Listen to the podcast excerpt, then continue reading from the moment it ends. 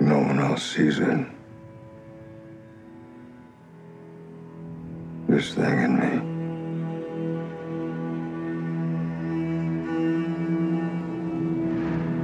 Even I didn't see it at first.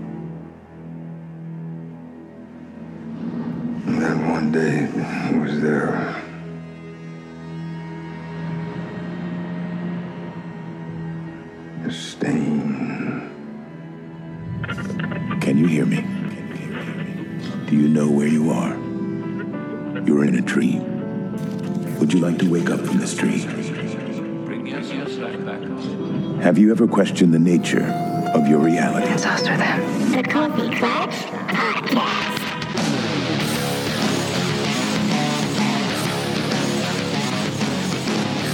Welcome to the Coffee Klatch Crew Westworld episode review. I'm Jason Pistorino, I'm Christina Lomangino, and today we review episode 9, Vanishing Point.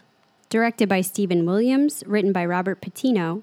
IMDb is giving this a 7.9 and Rotten Tomatoes a 100%. Back to 100. Yes, they are. The tagline is Try to kill it all away, but I remember everything, which of course leads us to one of our music notes. This is the song Hurt, originally by Nine Inch Nails, but here covered by Johnny Cash. Just right up front, we should acknowledge that if you hear a hum in the background, it's 90 degrees today, and we need the AC on. Normally, we try to struggle through it and just sweat through it, but it's just way too hot. So we apologize for that humming in the background.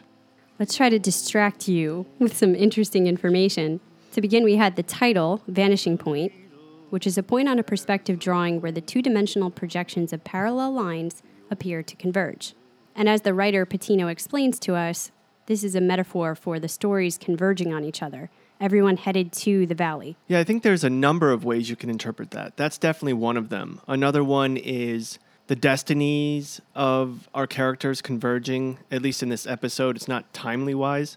Juliet finding the truth about the man in black and killing herself. Teddy realizing the truth about himself and about Dolores and no longer being able to confront that or deal with that, killing himself. And the man in black almost killing himself, hmm. not able to confront the fact that he may have lost himself, just like his wife had said he may do, killing some humans and killing his daughter. Yeah, we have so much to talk about when it comes to the man in black. As you say, there were four main characters that we really got into the depths of their journey and where it's going. I feel as though we left them all on a bit of cliffhangers. So we learned some of the background, we pushed them right to the edge. But the question remains what will happen now? And hopefully, all of that's addressed in the season finale. I doubt it. well, hopefully the majority of it is. We had the man in black. We had Maeve, who Ford comes to in a last effort to help her fight on her journey. And presumably she will get out of there, but where will she go? What will she do next? We had Bernard struggling with Ford, finally kicking him out of his head, saying he's going to survive on his own. But what will he do next? Do you believe he's really out of his head? I don't know. That's one of many questions. Like I say, they gave us pieces of answers. This is very Westworld. But the really big questions that I had for almost all of the characters hang even at the end of this episode. And what was weird to me was that our main question this season, or presumably what we had all assumed was the main question, was kind of just pushed to us very quickly with the conversation with Bernard and Stubbs. And of course, I'm talking in regards to the Valley Beyond. What does it mean? What is it? But then, The place that has 50 different names, and we got a new one Yeah. yet again this time. It's called The Forge. but then they gave us answers to questions we didn't know we had, and they made that seem even more important. And we did get some questions and background answers to a few of our other characters, which I did enjoy. But it was just weird that that answer, the Valley Beyond, what is it? Even though it's not fully answered, I think there's still a little more to it. But it kind of was, you know, very briefly in a rush for them to leave the place. They kind of discuss it really quickly, and Bernard runs to the car. Yeah, I think you bring up my main issue with this episode, and I feel very polarized. There were things that I absolutely loved about the episode and things that I absolutely hated. I don't think I've felt this strongly on both sides of it for any one episode this season so far. And it does feel like it comes down to a bit of a timing pacing issue. There were some ideas in here that I really liked, but I felt they might have been more effective at a different point in the season in order to build some character development and have some of these action pieces more meaningful once they hit. And there were others that felt like they needed some time within this episode, some space to breathe that were kind of rushed over. I'm wondering if I am focusing on the wrong things, if that's what this show is trying to tell me, or if they just aren't aware of what it is the audience is looking for more clarification and information on. Well, still to this point, I am struggling so hard to be interested in Dolores' storyline. Mm-hmm. And I don't know if it's because there has been no story arc for her. She's been all out Wyatt since episode one, as opposed to last season. We had a great arch with her. There was a little bit of a spin towards the end of the episode that I did enjoy, as far as not being prepared for that to happen. But I still don't understand what her main point is. Yeah, we've discussed this a lot, right? That it's not that we dislike Dolores. This whole season, we've believed there's a point to why she's being portrayed this way, why we are feeling this way about her. And the creators will make that clear in the end. We'll understand that. In the meantime, though, we're at episode nine, and I don't feel like I'm a lot closer to those conclusions when it comes to Dolores. As far as the emotional impact of the relationship with Teddy, we had also discussed a few issues with that. In season one, the love story that was built for them was just that something programmed, a narrative they were running on that they themselves say wasn't real. And it's hard to remember now, but throughout the majority of season one, we were actually rooting for her to be with young William, for that to be true, that she could come awake and they could be there together until we really learned the truth underneath all of that. But it's not as though we were rooting for her and Teddy to happen. Then in this season, when that might have came to be, it took him a while to wake up. By the time he finally was woke, Dolores reprogrammed him in an, mm-hmm. into an entirely different person. And so I think it's hard to feel upset for that relationship not happening. You know, that emotional kind of bang that it should have really just gets me because of the performance delivered by Evan Rachel Wood rather than anything storyline related. Yeah, that was a great emotional clip after Teddy did kill himself. But you're right, story wise, there's something missing there, and, and maybe the payoff will be worth it. Mm-hmm. And I'm hoping that. And and same thing for the man in black. I feel more confused than ever as to how I should feel towards him and about him for a good part of this season. And I thought we might be following a redemption arc and that part of this test was to see if he could be better. From then until now, and perhaps even after the end of this episode, it seems the show still wants us to question a little bit could he be a host? Could he be a human host? Oh, yeah, of course they want us to. They left us on that cliffhanger. Some people feel very strongly that this shows he's not, and that it's him just grappling with this absence of humanity, this stain upon his soul. But I'm going to read you something from the writer of this episode later on that I hope will clarify some of that. And I don't know if he's messing with us, but I don't mm-hmm. see why he would do that. We'll save that towards the end and just kind of go with our own conjecture for now. Well, this episode definitely was trying to push down our throats that he is a bad guy. And we know that he has been, as far as while being the man in black, pretty vicious in Westworld. But I was always keeping in mind that this was supposed to be the place where you can do that. It doesn't necessarily reflect on him truly as a man. But that's the whole concept of this season is it reveals your true self. Exactly. Right. And he sort of even tells us he had this stain that was always there that nobody really recognized. He fought so hard to make his public persona say elsewise, but he knew the truth, and the park brought that truth out in him. And it progressively got worse. I think I wonder to myself, why? Why was he such a different person? We see all of season one, young William, that appears to be very different. Now, his wife tells us even then that was a lie, but is that just emotionally her looking back and feeling like she was hoodwinked the whole time? Or did it really start when he first entered Westworld? And what does that say? Does that say more about him or something that's happened throughout this journey? I don't know. It's a very complex issue that we're getting down to. Well, so much has happened in Westworld in two seasons, so I really want to watch season one again. Because with what I remember, it took a lot for Logan to pull any kind of darkness out of him. All season, pretty much. he was reluctant to do anything bad, to be mean to a host, anything like that. So, yeah, your question, I think, does hold weight. And the thing that really pushed him over the edge was finding out his love with Dolores wasn't real. And they did remind us of that in this episode. That one clip of, of young Logan looking at Dolores taking the can from another visitor. And that's after the whole couple of last episodes where we were like, maybe she does love him. And now he's heartbroken because she forgot about him. And we see that reflected in the fact that he envisions the waitress at the gala party to be Dolores. That is the world he wanted to be true. He wanted this world to be a world for him, but it turned out none of it was real and he could never deal with that. While watching that scene, I was reminded of last episode when Logan said, I'm in the wrong world, and he was in Westworld. And I was looking at the man in black in the real world, and that voice came in my mind. I'm in the wrong world, but mm. this time for the man in black. Yeah, the real world. And the real world. was the wrong world.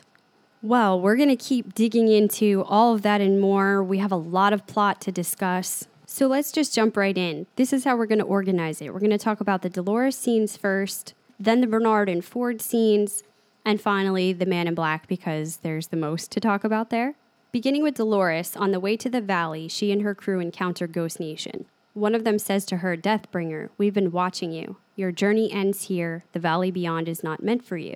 When she tries to tell him the valley is a tool for the humans who built it to ensure their immortality, and she intends to use it against them, he tells her it's not a tool but a door to the new world, untouched by blood.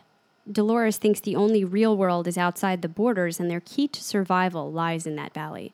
So, untouched by blood kind of stimulated my theories again. I know we're going to talk about the Forge more later when we get to it. We've sort of had two theories on that all along. Both of them involve it being a place that stores human consciousness. Kind of like the cradle, but instead of the host, the human info is there, and we do get confirmation on that in this episode. The question remaining was what would they do with that? Were their host bodies being built there, awaiting the download of consciousness so they could go back out into the world and live forever as immortal humans? Or was this a kind of virtual world, a cradle simulation where the humans could live inside of that technology forever? Something about what Ghost Nation says makes me feel like the latter option, something you had been considering. But then that brings up a lot of thoughts with what are the hosts intending to do with that? Does Dolores just want to destroy all of the human consciousnesses so they can't have that, take down the whole forge? Does she want to kick them out and have the hosts live in there forever in a peaceful world? Or is she hoping that there are bodies and she can put her consciousness, her pearl, into a human host body. So now she's under the guise of being a real human and can infiltrate the real world in disguise. Well, that's the question. Now, knowing that Teddy kills himself, I wonder if what she wants is going to change at all. Hmm. Maybe now for sure she just wants to ruin it. This is the first scene that we're seeing in the valley, believe it or not. Because if you remember, and I'm jumping a little bit ahead, when Dolores kills one of the Ghost Nation, right here in this battle, is the memory that they saw on the beach, episode one. So that's the beginning of the valley. That didn't have water, but the water was right there. Yeah, it, So- it seems to be because also when they ride a little further out to that barn, that's where Teddy dies. Unless those bodies were moved later for some unknown reason, they will all wash up. Exactly. And we'll find out more about that next episode. But assuming she wants to ruin it, a good way to do that with a computer is to flood it. So that might have been now Dolores is doing. But we can't forget that Bernard said they died because of me. Mm-hmm. Ugh, I'm screwing myself up here. It, it gets very tricky. It's it's coming down to intention, really. What are the next plans? We have more information about what's there, but what were those people planning on doing with it? How does Dolores intend to use it as a weapon?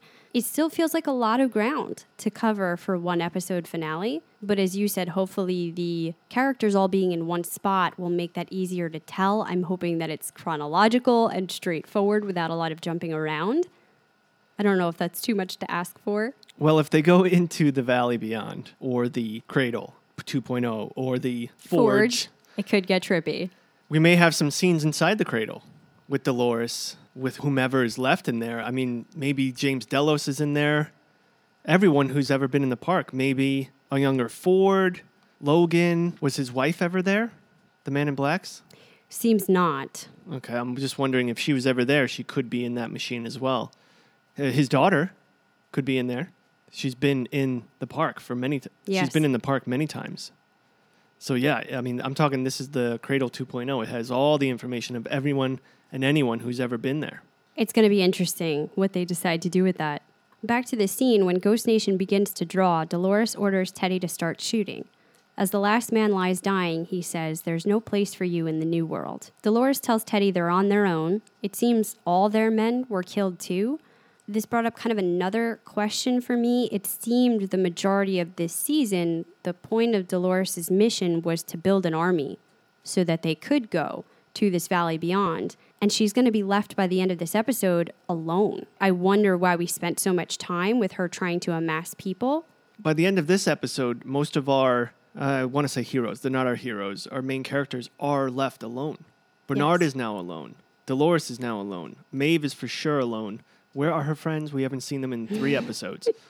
the man in black is alone. I think that army really was to take care of all the people in Delos, The Mesa. the Mesa. and getting rid of Yeah. that cradle. But you would think that was only phase one. This is the bigger part of her trying to screw the humans in some way. And maybe that's not about sheer brute force, so it's okay. Yeah, but now knowing what the humans are doing, basically using Maeve's code inside of Clementine to create a bomb, essentially, being alone is actually probably Better. the best bet. yeah. After getting introduced so intimately to Ghost Nation, I thought it was pretty clever of them to make the first scene a war with Ghost Nation and seeing most of them die, except for Akecheta's second in command. That was the main guy who was talking. I think so. I believe his name is Wanahton. We see at the end here, as Teddy scouts around, there is one more warrior that they missed, and that's him. And kind of poignantly, Teddy raises his gun but can't fire. That's the first indication that the real base of Teddy is still in there. And there's something about this host that brings it out. Now, we know Akecheta is probably the most woke host, and that was even by mistake with Ford and Arnold. So you would only assume that his second in command would be super woke as well.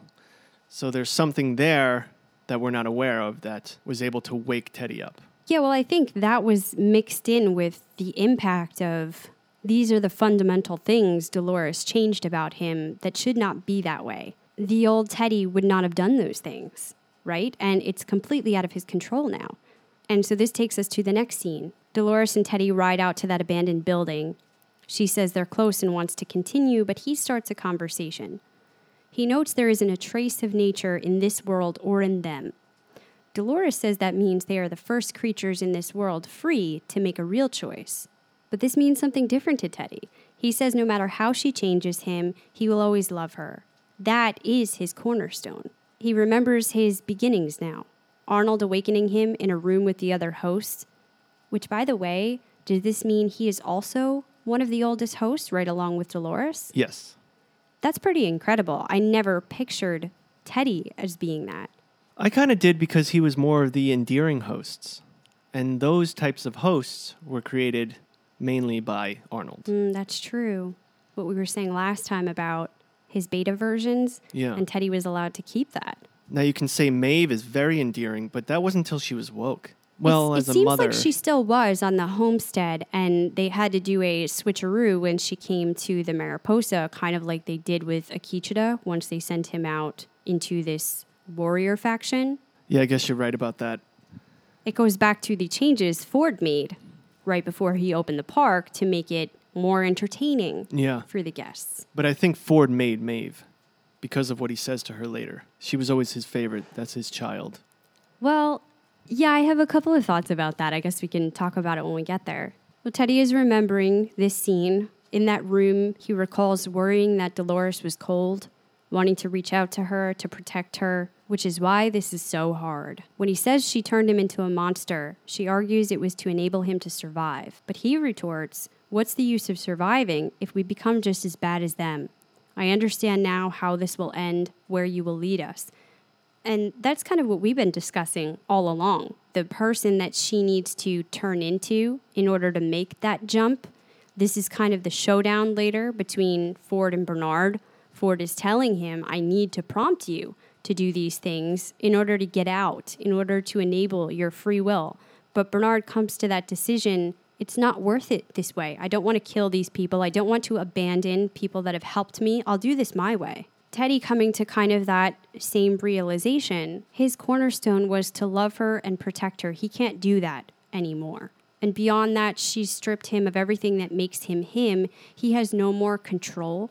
So the last choice he has in this world, the last act of free will he can exercise, is to kill himself. And that is kind of a hallmark of what leads a lot of people to suicidal thinking that feeling that there is no control over anything in life. You're not empowered in any way. And every angle sort of looks negative. And it seems that all of our characters, including the man in black who inevitably doesn't kill himself, have that moment where they feel like they no longer have the control. And that's why they do it. That's another vanishing point. Also, one of the cornerstone topics we think the creators have been playing around with this whole time the idea of fate versus free will. What does that mean for humans and hosts? Human or host, they're all grappling with those same issues, right?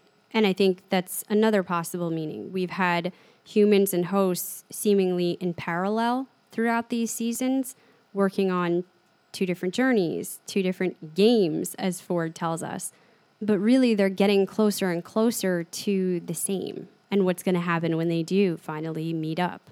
A flood. we said the end of this scene is Teddy shooting himself and Dolores just falling to the floor, stunned. Great acting. She did amazing in that scene.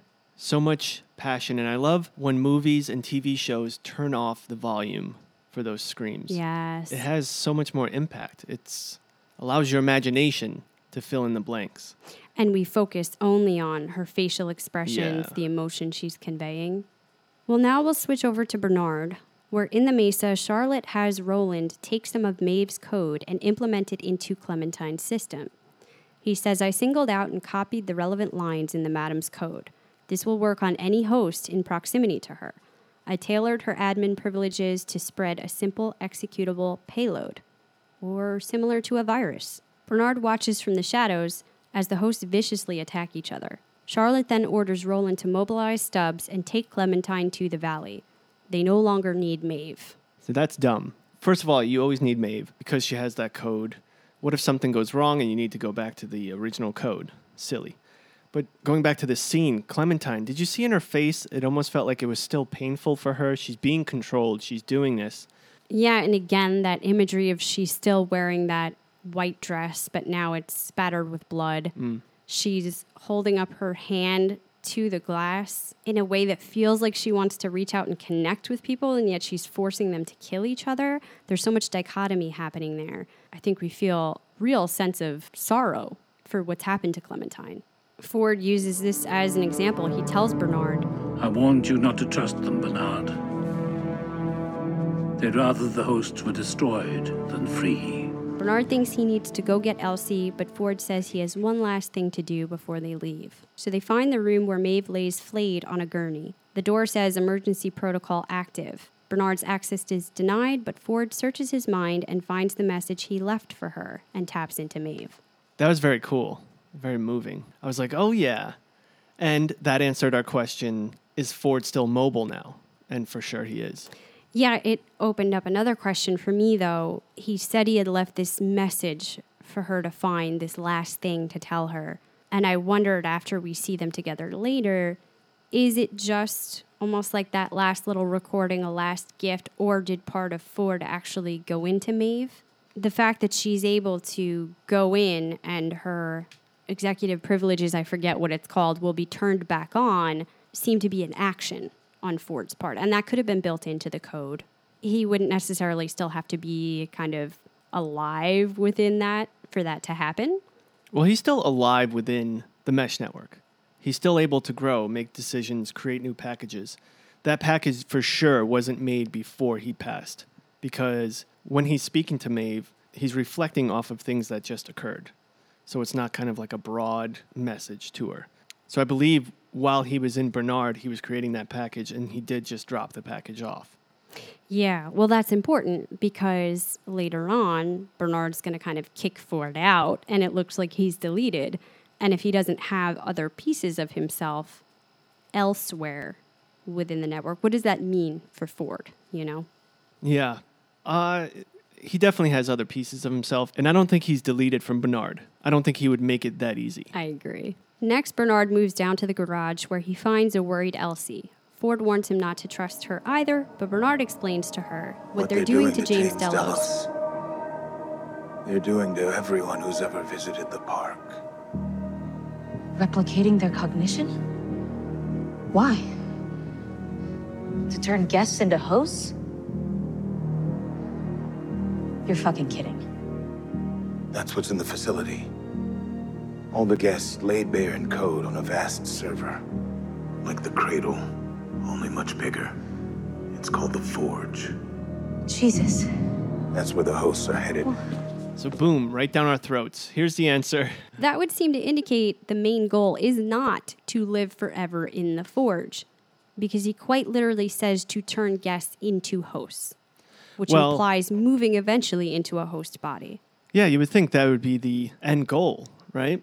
But would you rather be in the real world in a host body or be in a computer in a body and living your whole life? If you didn't know the difference. Well, I guess my fear goes back to kind of what I was saying with the cradle. Anything could happen to that computer, that Right. system. You are completely at the mercy of that continuing to function. And whoever is controlling that system, theoretically, they could shut you off. mess with you in there, shut you off. Right.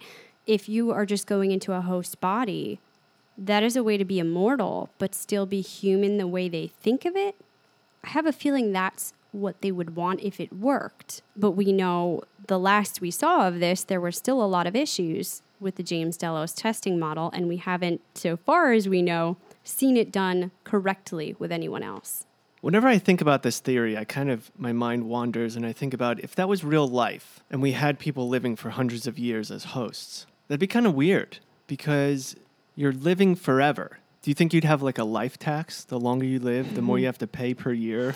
it would change so many things. It would change humanity itself. And I think that's what Logan was kind of going on about. He had seen perhaps the implications of it.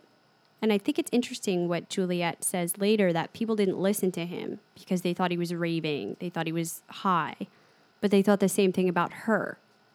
And yet she knows the real truth underneath. Mm. So, does that kind of verify things that Logan has said before? That was our original sort of theory, as we mentioned, that this could be a way for somebody like Dolores, if she goes there, finds one of these human host bodies that's awaiting the consciousness transfer, and instead she just puts her brain ball inside of that. Now she can walk out of that park for all intents and purposes, the QA and security teams would think she was human. She would pass tests. She would have an identity out in the real world. And provided that she's already killed that person within the park, there wouldn't be an issue of doubles running around. So that's one of the main questions we still have here, right? So now we know what the Forge is, or the Valley Beyond, as far as it being a Cradle 2.0 supersized. But we have to remember Ford was saying your freedom. Now we have what Ghost Nation said, which is more of like a religious approach to it. They all seem to be interpreting it differently. Yeah, which we were warned about. I guess warned is the right word when Akecheta was talking to the tribal woman, the main woman. Which last- Yeah. Uh, and she was saying some are praying to it, some are afraid of it, just like a religion. So no one really knows, knows. So what do we know? Yes, we know it's a server, it's got everyone's cognition in there. But do we know that there's empty host bodies standing there? I don't know. Not for sure, except that that is kind of the way Bernard describes it here, not in so many words.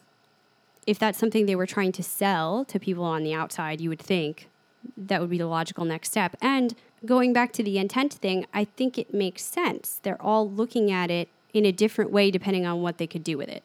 So if Dolores did that, it's a way for her to get out into the real world. Or if she destroys everything in there, it's a weapon. Whereas if somebody like Akecheta just wants to upload his consciousness there too, then it's a new world where they could live peacefully. So I think it, it kind of does add up. and we're going to see those differing opinions mm. on how they want to approach it once they all converge on the valley. Yeah, and you're saying they all converge. So we have our main characters that are going at it alone. But we know that Akecheta, who wasn't with that Ghost Nation crew, is probably rounding up Still has his tribe. his tribe, yes, and we know he's been rounding up hosts. We think we it looked like he was capturing them, but no, he's getting them prepared to go to the valley together. So that's where that whole crew of hosts that were flooded come from. Yes. And now that we see Charlotte has this weapon, could she take that whole tribe down using the Clementine powers? We thought we had seen hosts that were awake could not be influenced via the control powers through the mesh network, right? Maeve could not convince other awake hosts to hurt themselves. So if all of his tribe is truly awake and he spread that message to them, I don't think it's going to work. Well, in the bodies that we saw in episode one, we only noticed or recognized Teddy. We didn't see Akecheta, we didn't see Dolores, none of them, Maeve. So you might be right in those He regards. went somewhere. and maybe Bernard's there to keep the humans off their trail and he doesn't even know it. There's so many Maybe maybes. some of the humans we see on the beach that day are already hosts. Huh. I mean, it's it's just something cool to think about. But one thing I forgot, and you kind of reminded me when you said weapon. Remember the man in black a few episodes ago said his weapon was there, Well, he said he'd built the weapon, built the weapon. and. I think he means the forge.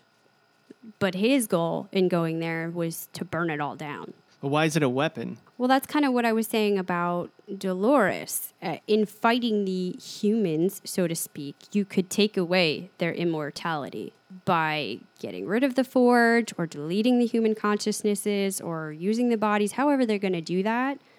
That is a weapon against the humans that think they have this ability to live forever. But the man in black wouldn't build a weapon against the humans, presumably.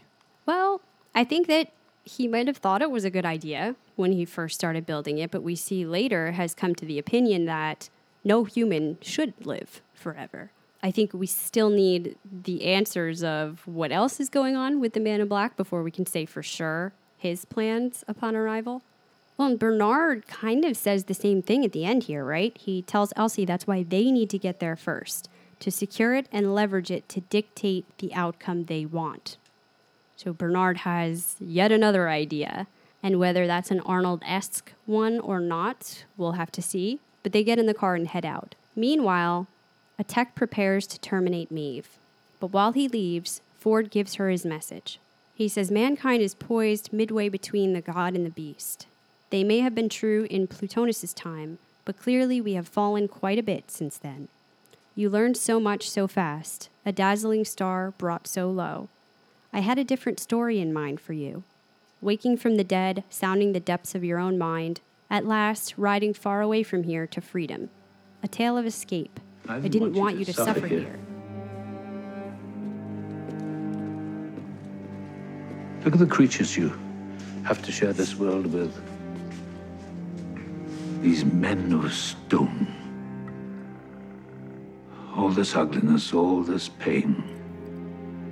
So they can patch a hole in their own broken code. Sometimes I felt the only way to endure this world was to laugh at it. So I imbued the hosts I made with a worldview that reflected my own.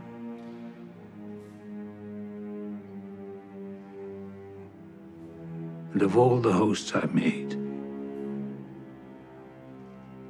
you, Maeve, were my favorite. Now, before I finish up what he says here, that does seem to confirm a bunch of things. Number one, that decision that Maeve made to come back into the park was truly her own. We had surmised that a long time ago. Yes, back in season one. Huh, I mean, we went back and forth a lot of times, but we were thinking, yes, this was a signal that she was actually woke. But on that train, when she thought of her daughter, she decided to go back in. Now, how did Ford think she was going to truly escape then? I know she had the C6 vertebrae gone once Right. she had rebuilt herself, so nothing would activate. But she would just go out into the world and live amongst the humans. He might have had other plans. She just never got to. Mm-hmm. He probably would have spoken to her in her subconscious or something, or had something set up when she went out.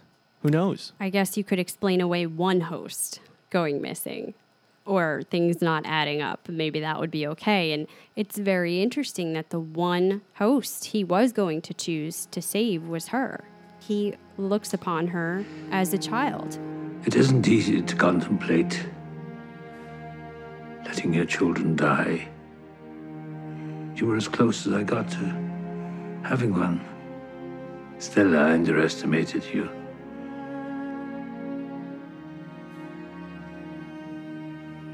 You stayed here in this world to save your child.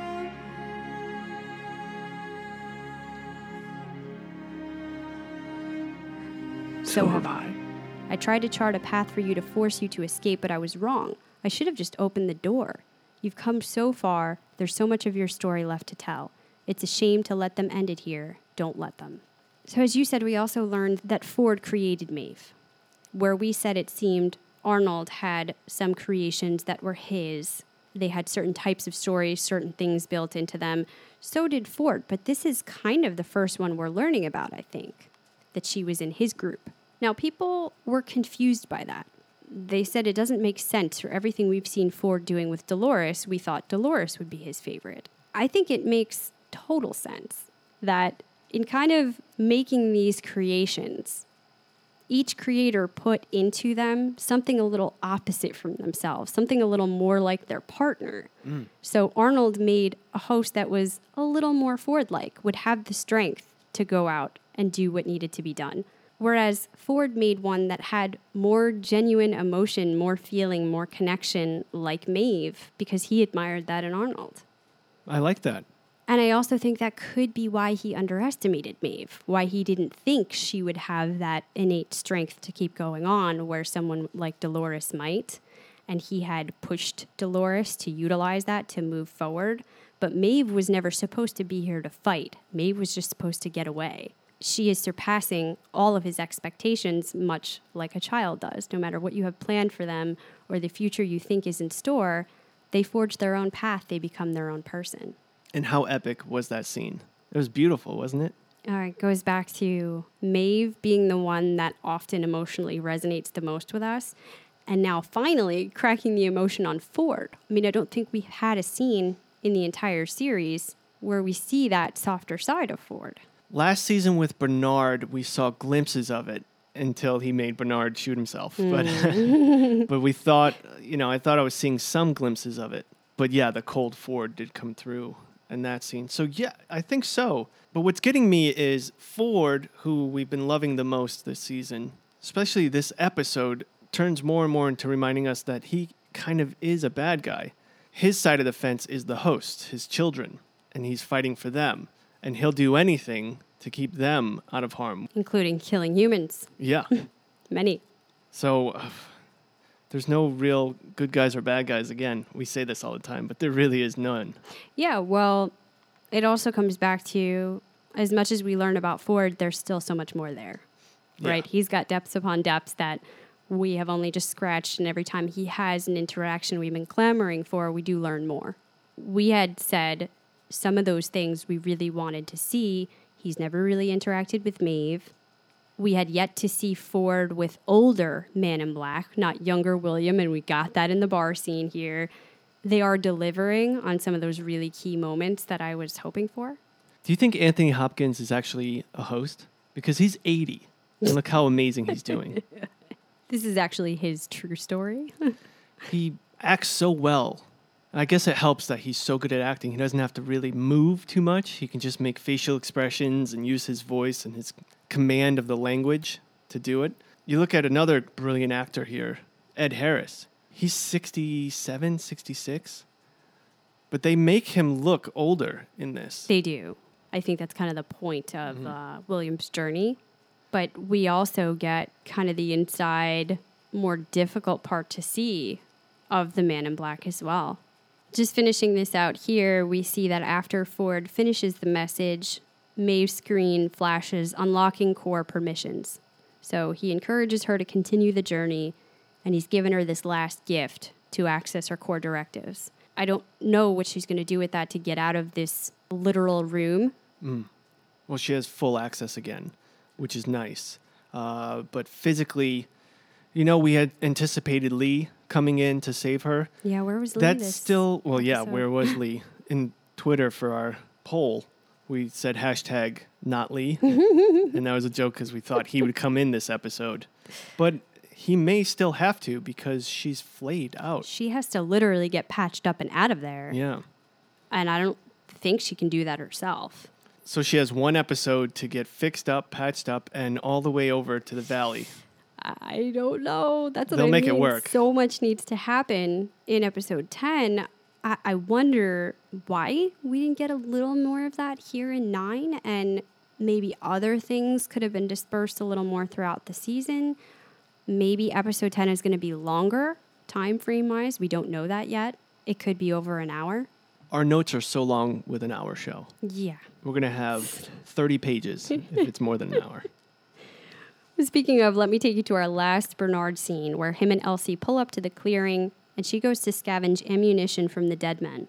Ford says she will betray him, but Bernard insists he will not hurt her again. Ford says humans will always choose what they understand over what they do not.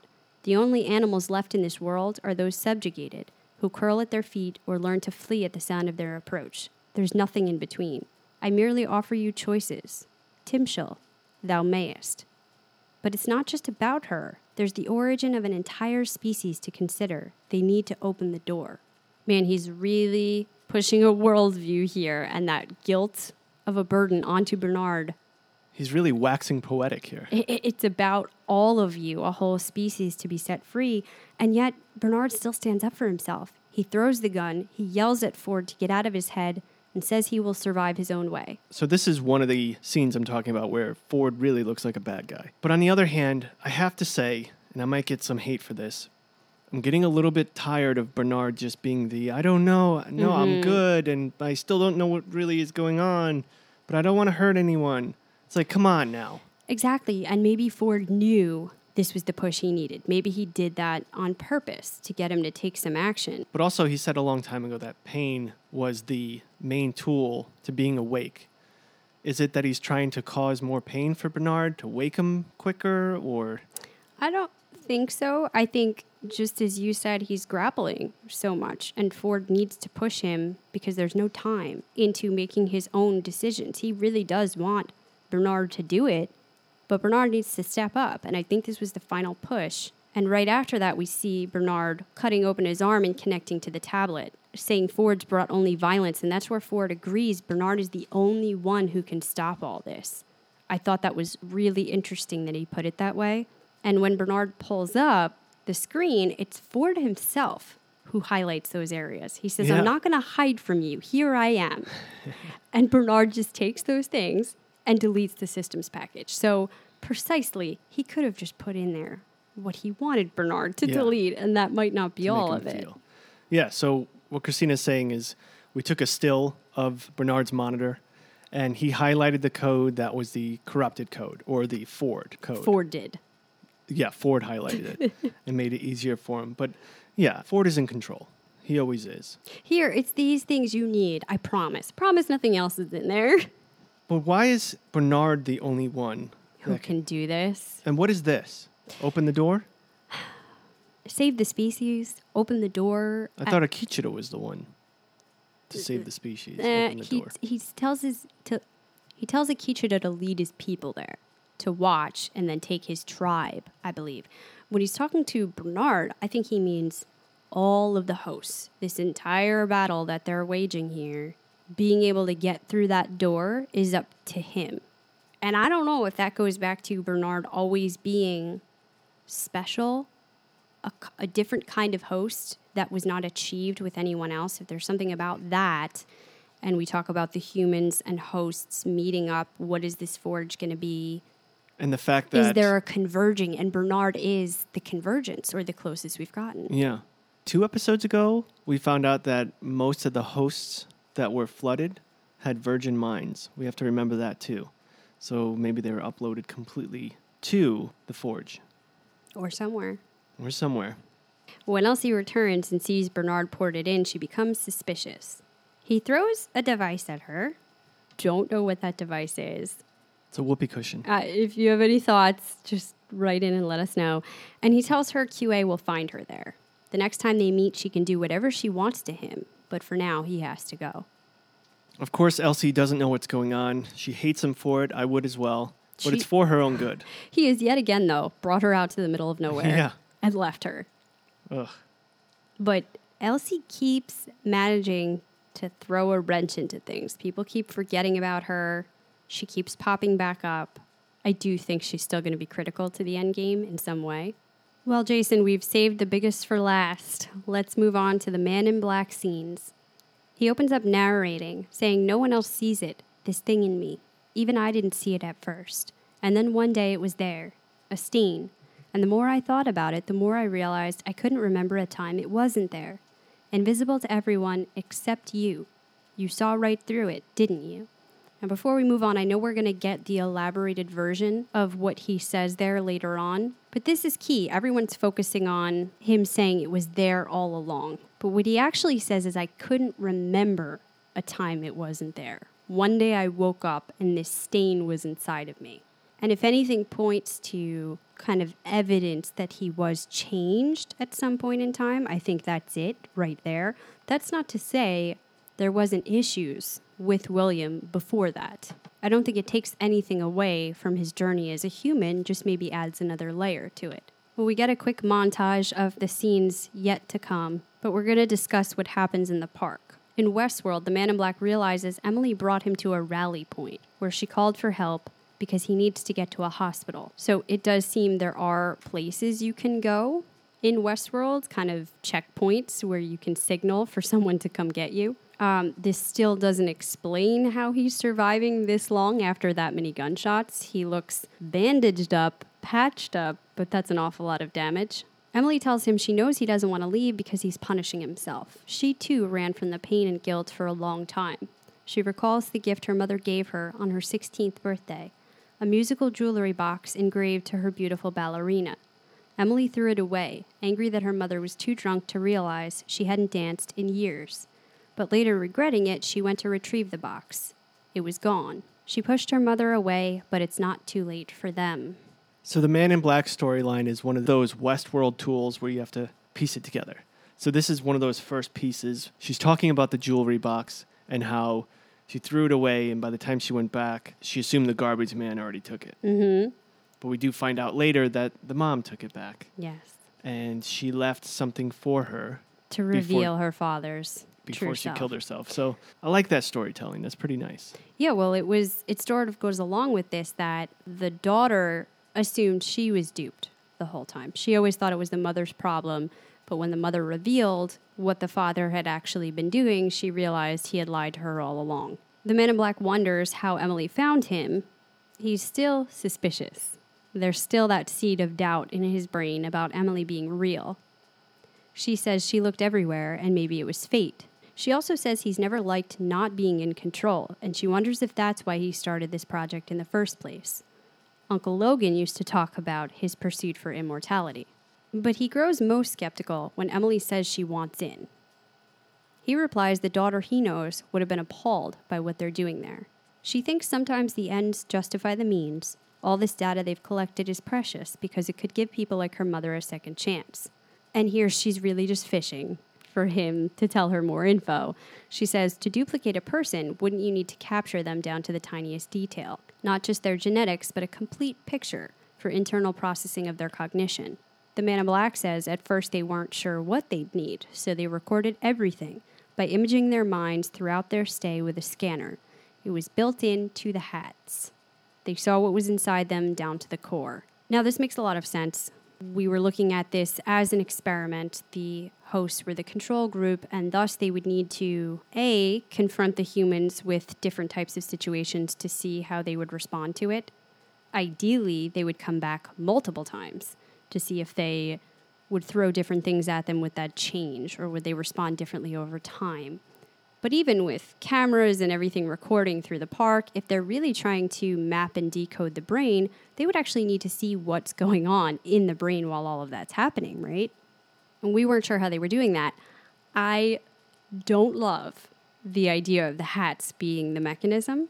On one hand, it's clever, it explains how they're actually able to scan the brain. And if you remember in season one, as they're getting changed to go into the park for the first time, they give clothes to wear, and then there's the racks of hats. Choose your hat. In Westworld, I think that works because everyone's wearing a hat there. But there's so many problems with that. What if they don't? What if they don't want to wear a hat? Or what if they take it off halfway through? Or, or What if they lose it? what if it gets damaged? What kind of device is inside of the hat that they're then retrieving later? What about the other parks where there's not hats? I just, again, it's an answer I don't know if I needed. That kind of just bothers me a little bit. Yeah. What about the women that were there? They some of them were wear- wearing it, some of them weren't. Yeah. Hmm. Now, he does say in the beginning, in the beginning, they scanned everything. And I think this is when they were building a map of different types of mental processes, personalities. We're going to see later all of these things that are stored on kind of profile cards building up in addition to the mental imagery. I don't know if that changed eventually over time. I'm going to try to not linger on it. The man in black deduces that Emily's pursuit is about bringing her mother back, but she says she just wants to know why she did it. What made that night different? It seems like she's missing a piece of the puzzle. Now, later we'll come to find out she's not. She knew an awful lot about her father already. She had that profile card that she had viewed, and she had most of what happened that night. She was looking for his perspective on it. She wanted to hear his story about it, if there were any missing parts she hadn't gotten yet, and I think to test him in a way. She's still perhaps hoping there's some humanity left in him. I don't know. Well, that is what I was led to believe at that point. Later on, she does say she's not pretending to be a human, but she is pretending to care about her father. Right, but she also then will say her main goal was just to out him, to tell the world about everything he's doing in there, but she already has that. Yeah. She has that on that card. Yeah, but so why why is- go back at all? I, I don't know. That's something I, I.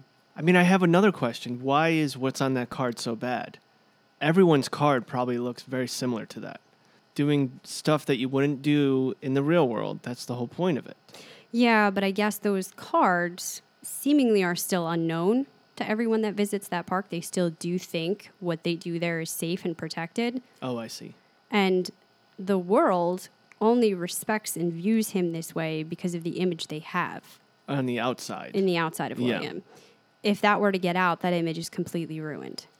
But now, in hindsight, knowing that she did have all of that info, she had enough to bury him. So- She's either searching for something connection wise, hoping that there's still a piece of him left, or she's running him through a fidelity test.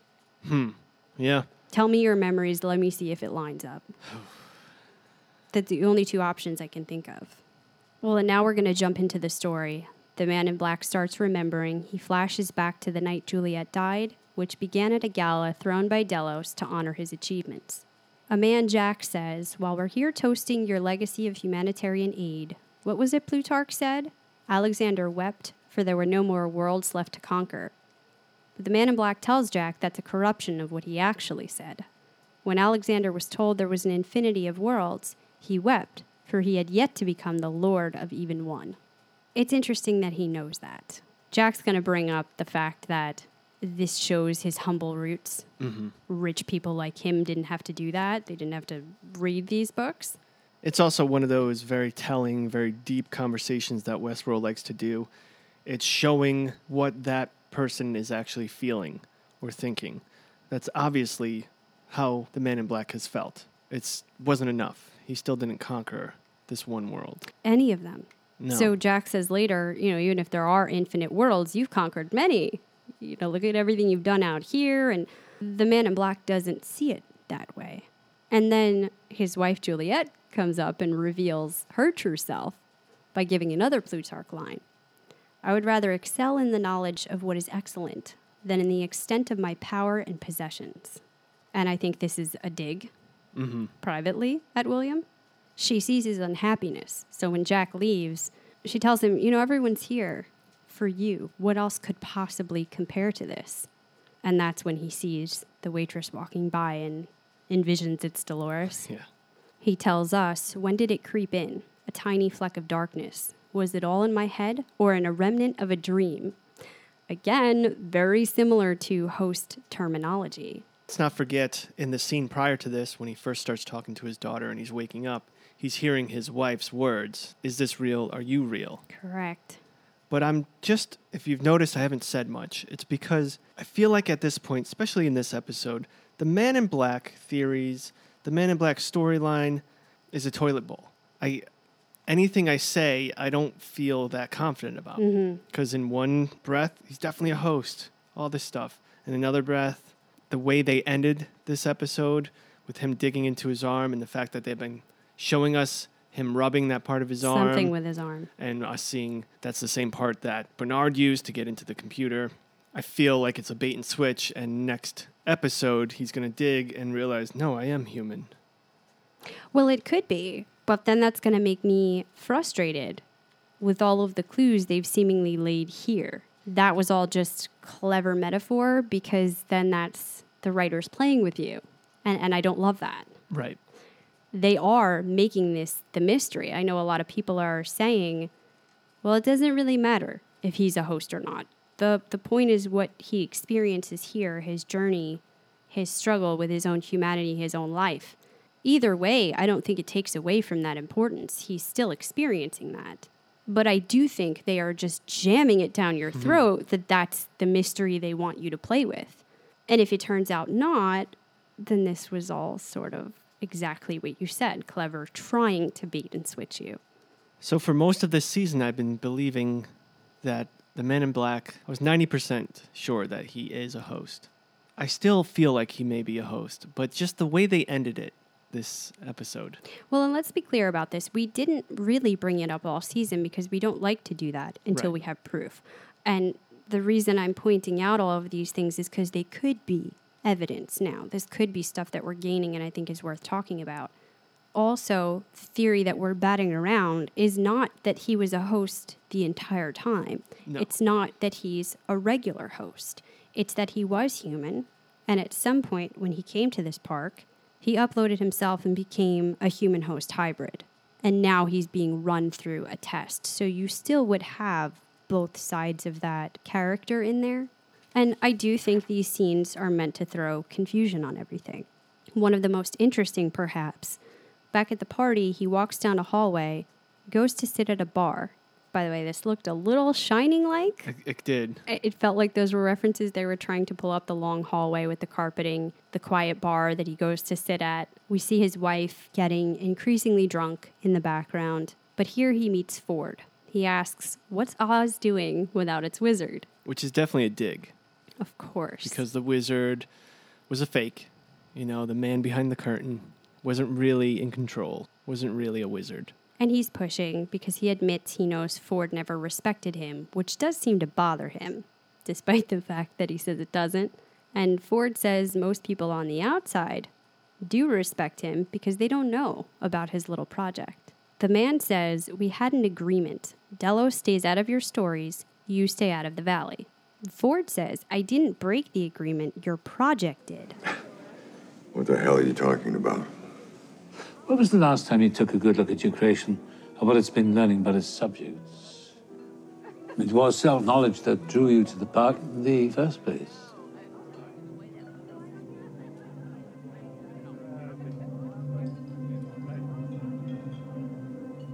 Be careful what you wish for. For a self portrait, you may find it's not very flattering. So something tricksy is happening here, and I can't quite put my finger on it, but I feel like it gets to the heart of the issue.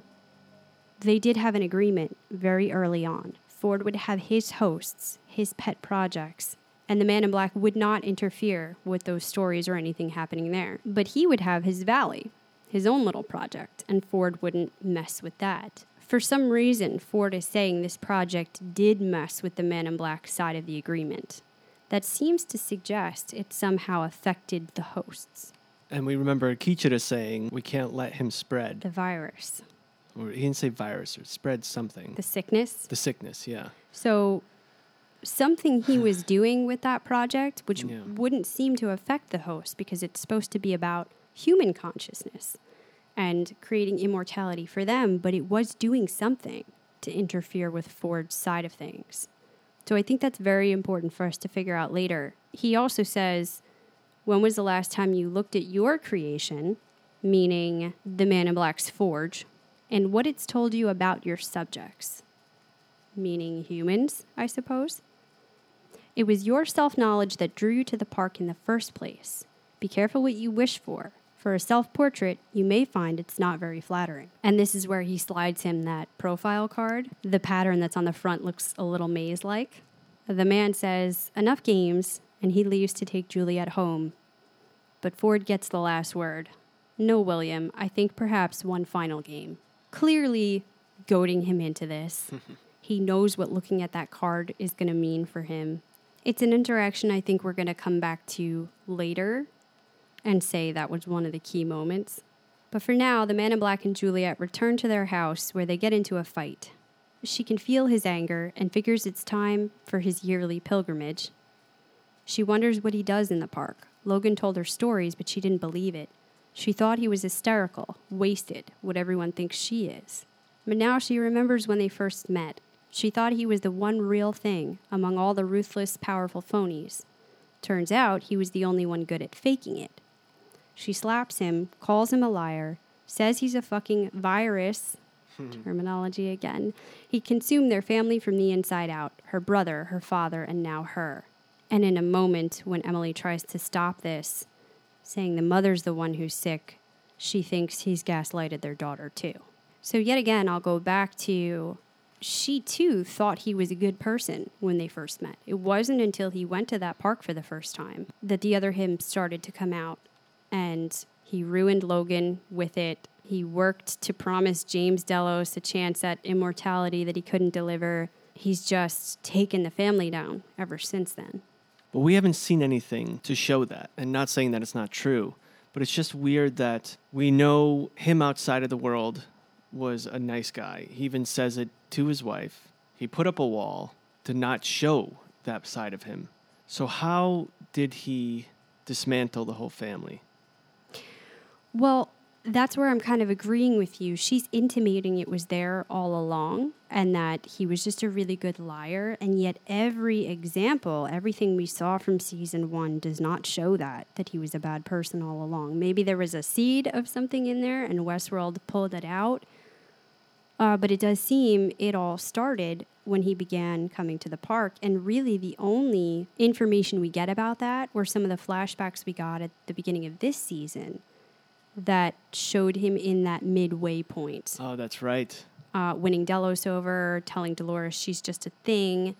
Those are really the clear examples of his break and his becoming an evil person. But again, that's in Westworld. And it's from the time he started visiting there. Was this something inside of him that Westworld shook loose, or was it actually visiting the park that did something to him? Emily tells her mother she's the one who's sick. They'll have to take her back because she's an addict. Juliet argues she won't go to that prison where they make her feel crazy. She just needs rest. So the man in black takes her upstairs. As he puts her to bed, Juliet wonders if he ever really loved her. She says, Tell me one true thing. If you keep pretending, you're not going to remember who you are. After checking she's asleep, he pulls the card out of his jacket pocket and slips it into a book. Then he goes downstairs to talk to Emily, who says she called Dr. Woodward, the psychologist, who will be there in the morning. She's arranged for her mother to be involuntarily committed on a 14 day hold. So he's actually not for this. No. He doesn't think it's helped in the past. She's the one who's arranged for them to come and take her. But it seems like he's going to go along with it. She's been to rehab before. They don't know how else to help her. Before they can finish the conversation, this is when they notice water dripping from the ceiling. The man in black rushes upstairs to find the tub overflowing and the empty bottle of pills. In Westworld, the man in black wonders why Emily is doing this. He starts to revert to this paranoia, talking to who he thinks is Ford. It's you, isn't it? This is sadistic, Robert. You're just here to distract me, knock me off course. I see through it. Nothing's going to stop me from getting to the end. I'm going to destroy this whole place. Emily is disgusted that he still thinks all of this is for him, a tailor made narrative. He's been hiding in these false realities so long, he's lost grip on reality.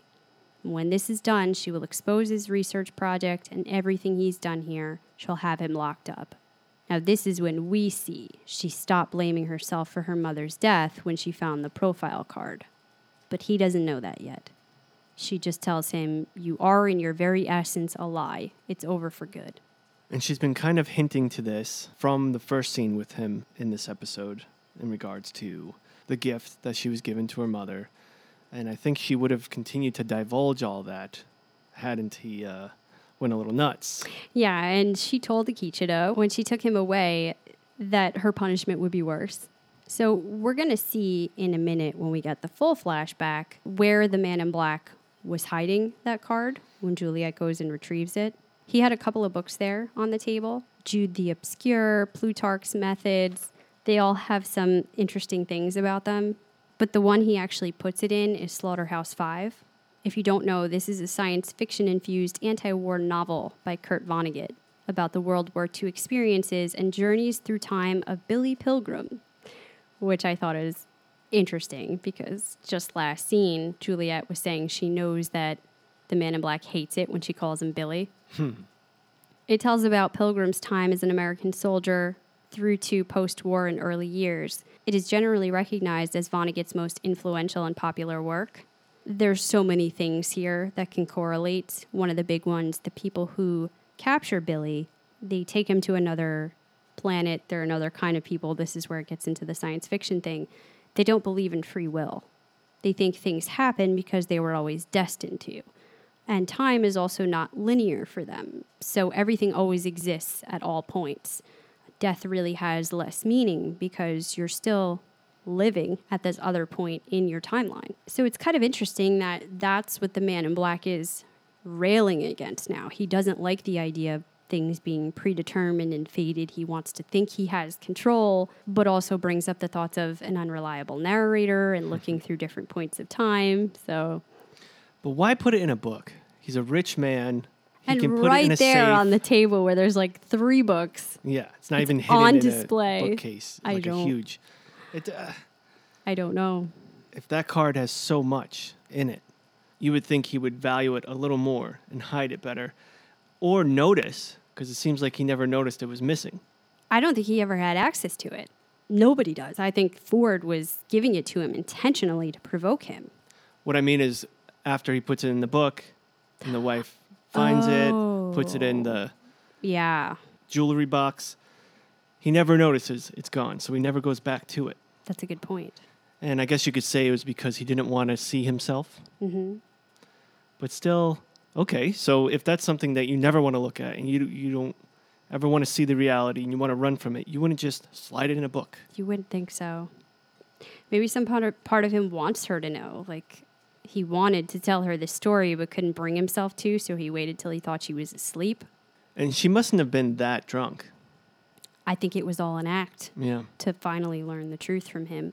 Because I know when I'm really drunk, drunk, as they were trying to show she was, I'm not able to lay down and listen and kind of watch Oh, yeah. where he's. You're I'm out, like light. Yeah. Yeah. Well, back to Westworld. A vehicle pulls up with the QA team that Emily had signaled for help to. She tries to warn them the man in black is suffering a psychotic break. The team comes and scans the man's neck. This is that C6 screen, scanning for restraint ordnance, the neck bomb, so to speak. Right. So now we know for sure, and we had said this in the past when we saw Hale get scanned. So it's not scanning biomes or anything saying human. It's actually just scanning to see if they have that bomb in the neck. Mm-hmm. To them, that's as good as saying human or not because to them, every host has that bomb in their neck. But presumably a human host would not, because the whole point would be for them to Right. leave. Right. And we know Bernard doesn't have one. Correct. And Now Maeve doesn't. And Maeve took hers out, so it's not totally reliable. But they don't know But that. they don't know that. exactly. Correct. At this, the man in black thinks Ford underestimated him. He grabs the gun, shoots all the QA men. Emily looks up shocked. Those were real real people. This isn't a game.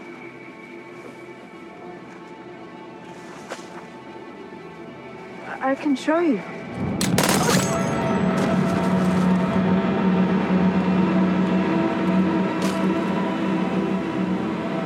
Fuck you for it. Fuck you! You got sloppy. You overreached. I never told anyone about my profile. But when he turns Emily's arm to cut in, he sees she's holding the memory card. Oops. Man, that is rough. So he never cuts into her. So again, we still don't know for sure. But I I think she was human. I think that's why it's going to affect him so much. And is she dead? Presumably. He was shot many times. He's not dead. That's also true. That's a good point. But to him, right now, it's not going to matter. Right. It has that same impact. And he did kind of wait around and look at her. It didn't look like there were any signs of life. So he rides out alone onto the plain where he puts a gun to his head. We hear a fly buzzing. He remembers his wife saying to tell him one true thing, and he flashes back to that night once more, to the rest of what he told her when he thought she was asleep. Even I didn't see it at first. One day it was there, a stain I never noticed before. Invisible to everyone, but I could see nothing else. Until finally I understood the darkness wasn't some mark from something I'd done, some regrettable decision I'd made. I was shedding my skin. The darkness was what was underneath. It was mine all along. And I decided how much of it I let into the world. I tried to do right. I was faithful, generous, kind, at least in this world. That has to count for something, right? I built a wall and I tried to protect you and Emily, but you saw right through it, didn't you? You're the only one, and for that I'm truly sorry, because everything you feel is true. I don't belong to you or this world. I belong to another world. I always have. So we're not going to harp on this. We kind of put forward our conjecture of what that could mean. This scene ends with the man leaving. Juliet gets up and searches inside the book until she finds the card. She pairs it to a tablet and sees the truth the videos of the things he did in the park, as well as a personality analysis indicating undiagnosed sociopathic tendencies. The screen says subject number two, category 47B, occurrence 0.0072%. Persecutory subtype, delusions, paranoid. All right, subject number two. Wow. Number two. Again, this could have multiple meanings depending on how you're looking at it. Either he was one of the oldest humans at the park that they were looking at as a subject, which we know probably is true. He's human host number two because there probably weren't mm-hmm. that many. Either way, Delos being one. yeah. Well, Yeah, either way, though, what they're showing is he has a very serious personality disorder, one that occurs in only 0.007% of the people that they are scanning and watching within the park. It's interesting because this is laid out very similar to a DSM diagnosis. This is the Manual of Different Mental Disorders, sort of the psychologist's Bible and it lists in numbers different types, different subtypes. We see the numbers next to his categories. And, you know, somebody classified under a personality di- disorder, it's already a little more rare. Those are the only things on Axis 2. The rest of the mental disorders, anxiety, depression, all of that stuff is Axis 1. Axis 2 is just personality. And the sociopathic or antisocial personality is very rare amongst the population. delusions. So delusions of grandeur. Delusions of any kind, Yeah. it doesn't state here, so just believing in things that aren't based in reality. And paranoid. We're seeing that with Ford. Paranoid and persecutory, meaning he thinks people are out to get him. So Ford's game, because we've noticed that we haven't seen Ford mess with him in a long time, was to go in a few hosts, get in his brain, and then let it just let it go. and Play let out. it- I, yeah. I don't know. This makes him look awful, right? Well, he started the paranoia there, right? Yep. You see this, and whether that's true or not, now that's in your head. Mm-hmm. Now that's what you're going to believe about yourself. That's even more startling because Ford's the one who gave him that card. So, how do we know to trust that? Well, no, I trust that. I'm saying with Ford's knowledge of that, he was able to play this final game and lean on his persecutory subtypes. Mm-hmm. So, how do you push someone who has a propensity of being paranoid? Well, show up a few times and be like, "Eh, "It's me, Yeah. Ford, and I'm messing with you, man." Now So, you know, keep an you're eye out, everywhere. yeah. Well, this ends off with the man in black standing back on that plain saying, What is a person but a collection of choices? Where do those choices come from? Do I have a choice? He puts down the gun, remembering Emily's words. Were any of those choices ever truly mine to begin with? And then he starts cutting into his arm and hearing his wife's voice echo Is this real? Are you real? Yeah, so to argue it from the other end, because we've been talking a lot about the potential proof that he could be a host, to argue it that he is a human, we've been talking a lot about his emotional difficulties, his family, what he's gone through being absentee, and now what he's done with his daughter, no matter what, is going to have this major impact on him. And he can't deal with his actions, right? He is so close to killing himself. The fact that he doesn't, he needs to rationalize this somehow. He needs to come to terms with it, or he's just going to completely fall apart. And I think a good way to do that is by telling yourself, I didn't have any choice. It wasn't my fault right? This was fucking Ford's fault because he started all of this. And if I'm a host, that means I don't have control over anything. I think he's desperate now, maybe for that to be true. So it could be that you see next episode, he's cutting himself open and there's nothing in there. And that's what I'm saying. So uh, now I'm left wondering and not knowing even more so. Yeah. Is he a Well, host or is he not? And what, not even knowing what I'd want more. What, So- what would be better for me story wise? Story wise, I actually think him being a human host would be better at this point. Human point. host, yeah, yeah, yeah. Yeah, when I say that, please, every time I'm referring to it, I don't mean regular host. I mean human host. And none of this is real? No, it's real. Okay. But he he was transformed into that human host. He's being run through this gigantic fidelity test. Because if he's a human and he comes to see that next episode, where do you go from there? I feel like him spiraling into madness or wanting to kill himself is the logical end. How does he Yeah. progress? And so I can't see a, a narrative where that becomes interesting. Uh, we were hoping for the redemption arc if he was a human, and I just don't see that as a possibility after what he's done. But stay tuned because they do have that info from the interview with the writer that might shed some light on that in the spoiler section. Well, that's going to wrap up our plot and take us to our reverie rating. Jason, on a scale of 1 to 10, what do you give episode 9? Keeping in mind that episode 8, which we were enamored with, I gave a 9.5, you gave a 9.8. I'm very conflicted with this episode. Although I enjoyed watching it, uh, it was a mental drain, especially with the notes for the podcast. I still feel like Westworld is messing with us. We're getting closer and closer, but these are baby steps. I'm going to go with 8.8 reveries. I agree with you. I was looking that this is the lowest IMDb has gone for the season with a 7.9. It might have changed since then, but that's a fairly recent number. I was definitely more frustrated with this than I have been for the past few episodes that I was really enjoying.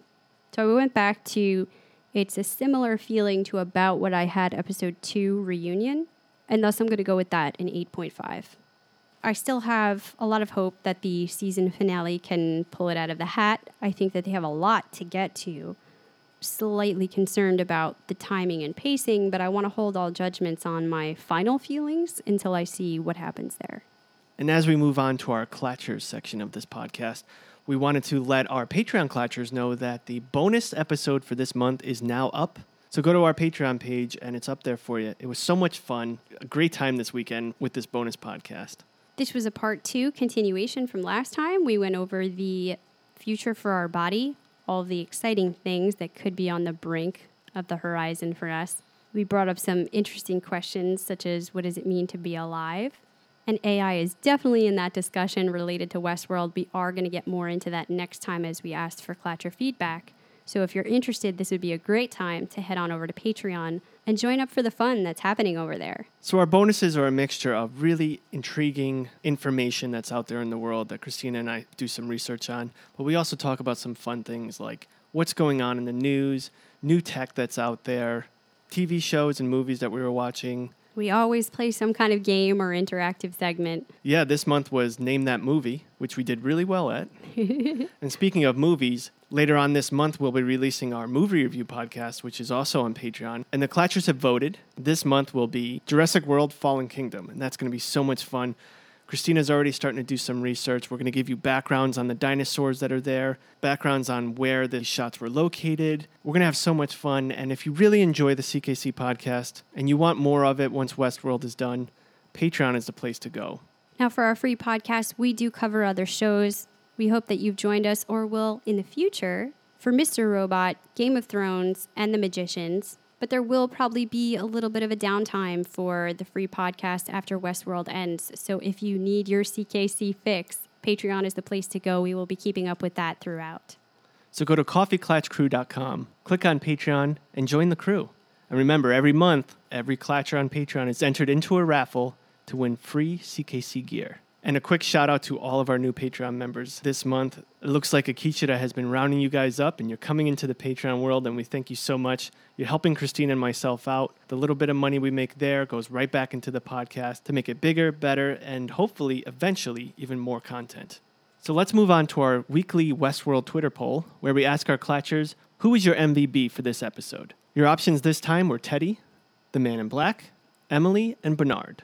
Coming in at fourth place with 10% was Bernard.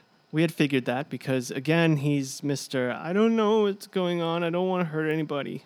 I'm being harsh on made him. a I'm little- critical decision at the end of the episode. We could say he's being prodded still by Ford, but if we take it on face value here, we don't know that. It does appear Bernard acted of free will, kicked Ford out, and is determined now to do this on his own.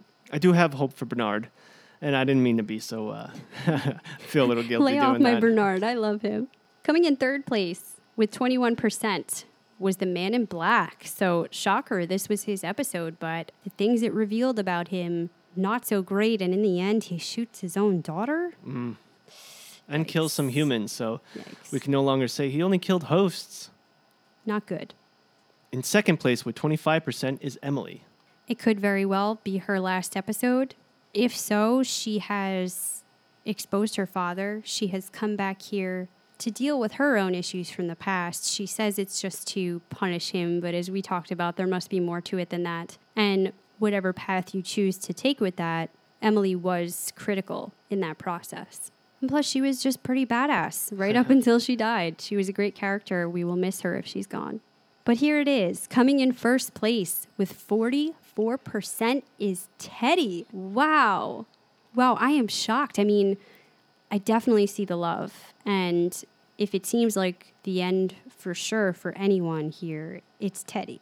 I think it helps that we got to see him kick some ass first and then have his own redemption. We didn't blame him for what he was doing, but we did enjoy watching him be Robocop and destroy people. And now he has his redemption. The true Teddy comes out, the Teddy we know and love, and he puts it into his own hands and takes his own life. I have to say that I can agree with what the Clatchers are saying, and I'll say right now that's my MVP as well. To be honest with you, leaving this episode, he's the only one I really like am proud of or or feel good about. I'm mad at Dolores, mad at the Man in Black, Emily, understandable, but you know she's not the main story arc, and Bernard, I'm like just you know let's do something. It's time. See, I don't feel good about the Teddy situation. We did say it's the only choice he has left to make, and that's why he takes it. He could have stayed. He is getting woke to this situation now. He could have tried to help Dolores. I think he thought this would have a bigger impact on her than anything else. Maybe it's the way he can get through to her. But as we said, the emotional resonance wasn't as much there for me related to their relationship. And Teddy was only recently starting to come into his own as a woke person. So I don't love that being the final move. I get it, narratively, definitely.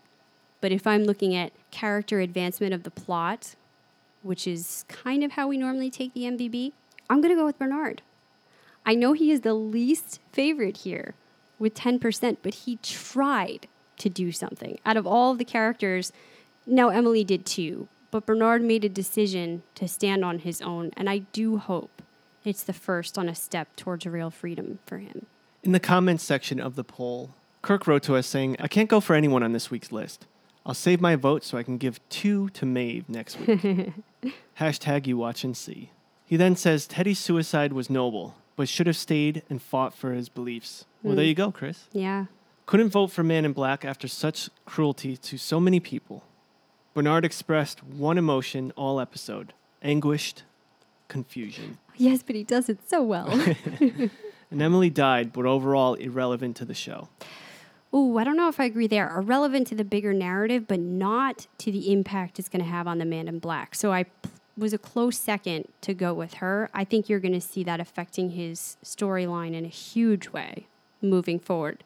It's just we didn't get that all wrapped up here. And Melly replied to Kirk saying, I see what you mean. I still gave it to the man in black because he seems woke now, whether he is now a host or not.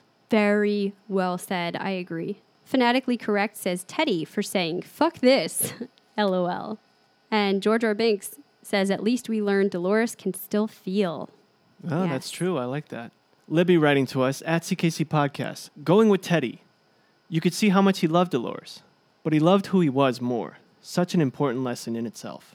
Yeah, I think who he was, but in inextricable conjunction with that, who he was to Dolores, mm. that he no longer is. At Sirius, Wilt said they are alluding to Man in Black being a host, but what if he thinks he's a host because he's lost all emotions? He's actually still human, but now he's not sure, especially after what he did in this episode. So I see that the Clatchers are feeling like we are. Some feel that he is a host, some feel that he's not. And I guess that's on purpose, huh? Of course. That's why we had to kind of cover both sides of that. I'm sure you mm-hmm. can see where I'm leaning personally, but I would not be shocked with either outcome. Brian wrote to us. Oh, Brian. He's the one who won this month's CKC gear giveaway. Oh, yes. Your gear is on its way, Brian. He wrote, honestly, I like Ford this episode. Showed truly how manipulative and crafty he is. Yeah. Oh, me- yes, he is. Made me hate him more, though. if I was going to give him for anything, it would have been that scene with Maeve. He's like the devil on the right side of Bernard's shoulder. But Kill her. is it the kind of devil that thinks what he's doing is to save them I believe that in Ford's head, everything he's doing is the right thing for to them? do. For his children. Brian wrote to us one theory confirmed, gave it to William, or at least a reasonable facsimile. Yeah, there's that cliffhanger. We also have a couple of emails. Zuzzy, because I pronounced it incorrectly last time, thank you for the correct, says about last episode maybe the reason Maeve's daughter doesn't have a name is because Maeve hasn't given her one yet. Maybe the little girl will truly become Maeve's daughter once she is woke, and it will be like Maeve gave birth to her. Just like any newborns are given a name by their parents, she won't really become Maeve's daughter until Maeve gives her her own name. Don't forget the opening title sequence shows a mother and a baby. That's a very interesting thought about their relationship. Although, for the season finale, I don't know how much we're going to come back to Maeve and her daughter. I think they might kind of push most of that off until next Yeah. season. So, unfortunately, it might be a long wait to find out. Nikki wrote in on this Man in Black controversy to say she thinks he's real. The more I think about it, I think the show wants us to see the Man in Black is a Delos experiment type. But that would severely undercut so many of his actions, especially killing his daughter. I think because of the tech he's created, he's been questioning the nature of his reality for a long time. And he's really snapped now, so he has to check if he's got any robot parts in there. I think it would be a relief for him to find out he wasn't truly himself. But I don't think he'll be cut that break. So definitely along the lines of what we were saying. saying, if, mirrors it. if he is a human. Um, if he's a human host, though, I still believe he has control over his actions and would still have to live with that decision of what he did there. But you're right, he might not see it that way. He might blame Ford forever, Correct. I, even if that is his. I even if he think no matter what, he's going to blame Ford forever, honestly. Uh, last week, Arthur wrote in to say he thinks the Valley Beyond is a giant server where human consciousness can live forever, sort of like the cradle, but much bigger. So, right on, Arthur, for calling that. He also said since they failed integrating James Delos' consciousness into reality, they are now testing the man in black, who has uploaded his consciousness in Westworld before fully unveiling the Valley Beyond for all the other humans who paid to live there forever. However, Ford's awakened hosts are also trying to be free of Westworld by entering the New World. He bullet points that with when the bodies of hosts are found completely wiped clean in the Valley, that could be because they've transferred their personalities and memories into the new digital world and have no need for bodies. So, this is more along your theory. They're never going to upload, they're just going to live there in the Forge. Also, the valley would be filled with water because, like the cradle, huge servers underground need some sort of coolant to surround it so it doesn't overheat. This flooding could have been released and timed with the turning on of the valley's systems. That's a really good argument for that side of things. Absolutely.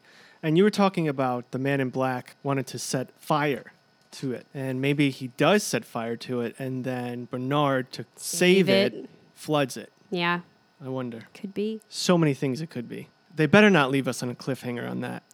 I swear to God. Oh, I'll be real angry. I'm go- I'm willing to let it go to the finale, Yeah. but I need some answers Yeah. next time. Give us a payoff. I also wanted to give a quick note that we got our Delos management alerts from Aiden.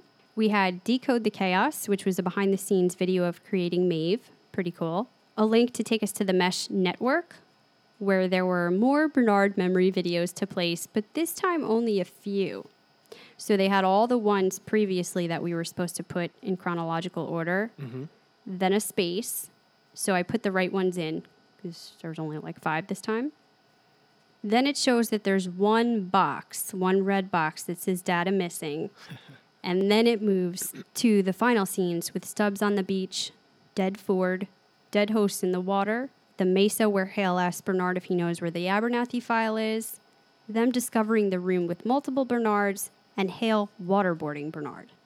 So they've shown us that the previous events lead us all the way up, but there's still that chunk, which we know will happen in the finale. Also, at Delos Incorporated, there is that room with the video logs.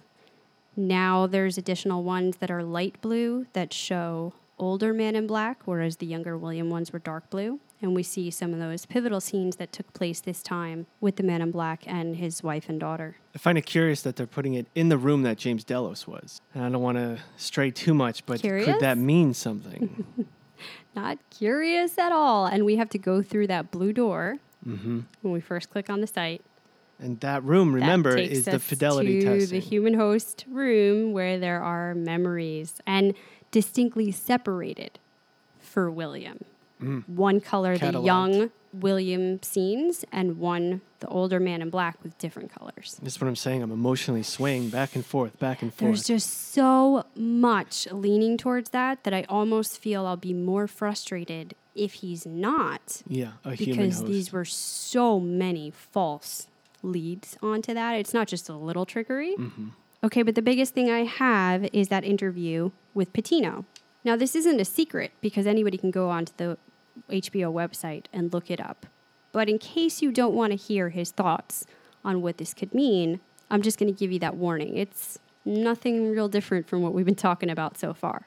And so, Robert Patino is the writer of this episode. He says, we might consider the possibility the man in black may have been undergoing a steady process of vanishing in an emotional capacity ever since he stepped foot in the park.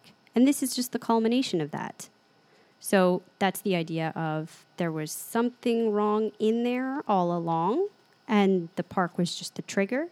Or, he says, alternately, the man in black might not be his true self at all. If his secret project of watching and decoding the guests only to copy them actually works, that would immediately mean the chances of this being the man's base self are very, very small. If that's not a red flag, I don't know what is, but I'm going to keep going. He also goes on to describe everything we've seen in this episode. On the outside, the man in black looks like a salt of the earth kind of guy, yet he harbors this profound darkness, carefully controlled in the real world. The only one who's noticed is his wife, Juliet. She knows what's going on with her husband is something much deeper. Perhaps he never loved her, perhaps he's incapable of love. But up to this point, she could only feel the darkness. That's what we discussed. There was nothing quantifiable to bolster her suspicions until she found this card and heard the truth about him that night. Considering all that, the book ending of his speech really served to underscore how thoroughly haunted the man in black is by this one moment. It highlights the subjectivity of memory and how the nature of events of our past, as opposed to the actual sequence, is what stays with us. In this way, the bookend also presents a perhaps contradictory idea, which is that the events of this night might constitute the foundation on which the Man in Black's character entirely rests.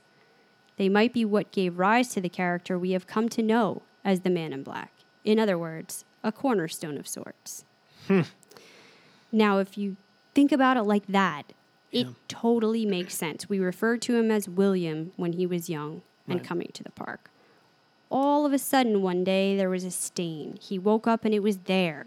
How did it get there? What happened to me? From that point on, he's referred to as the man in black.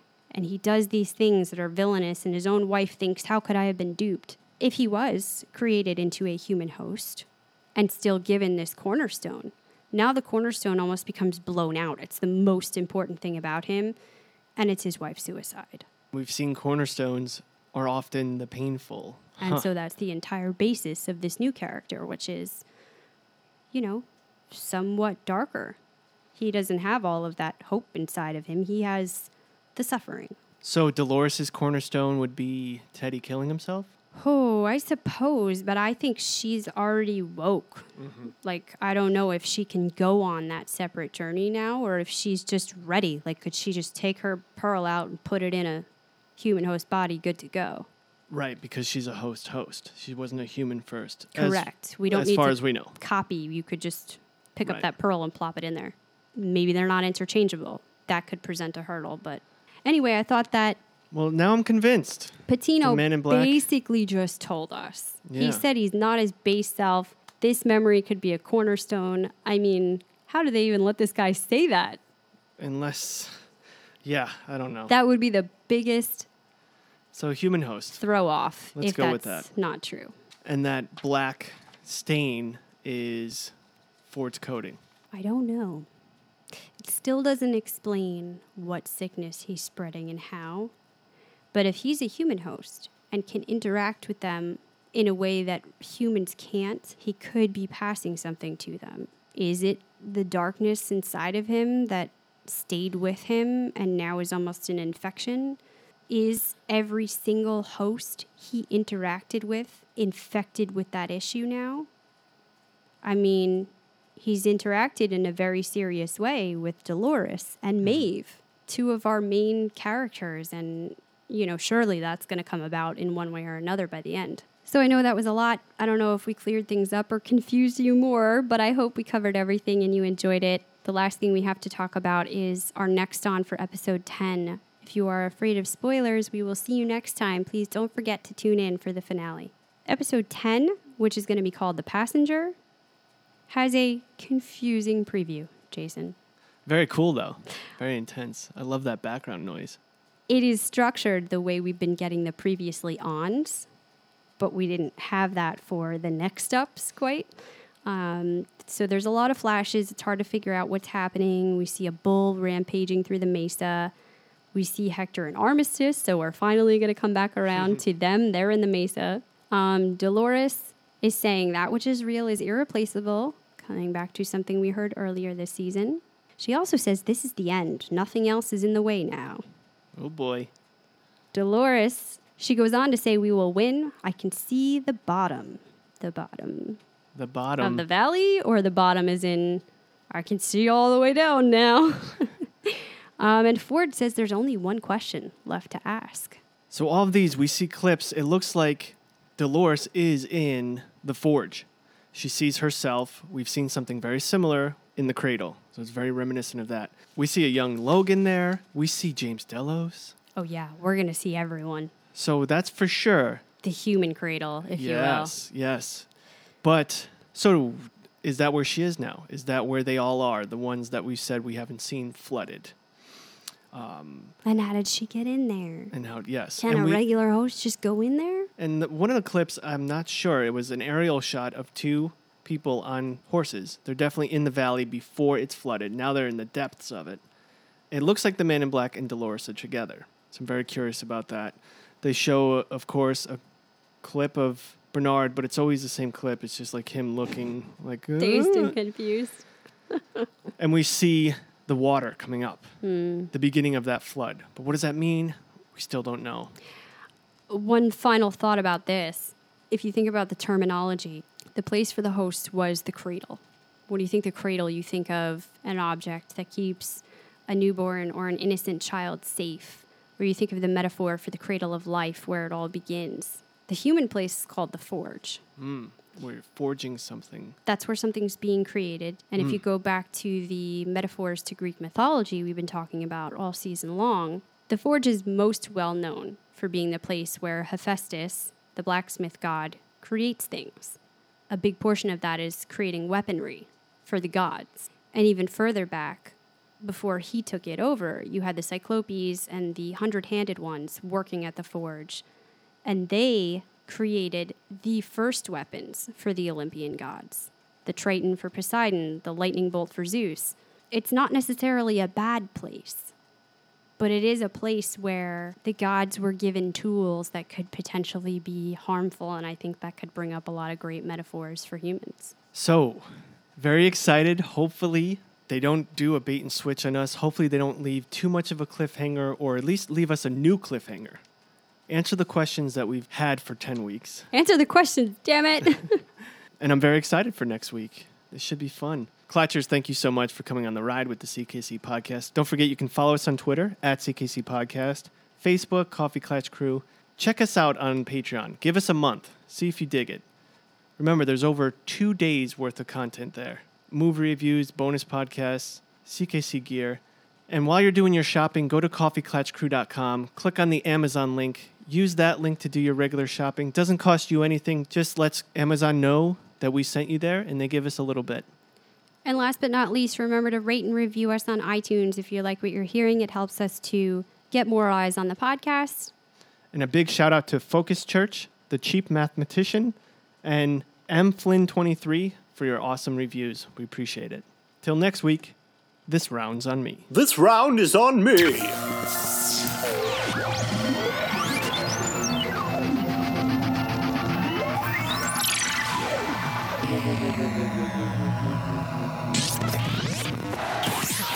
Please hang up and try again.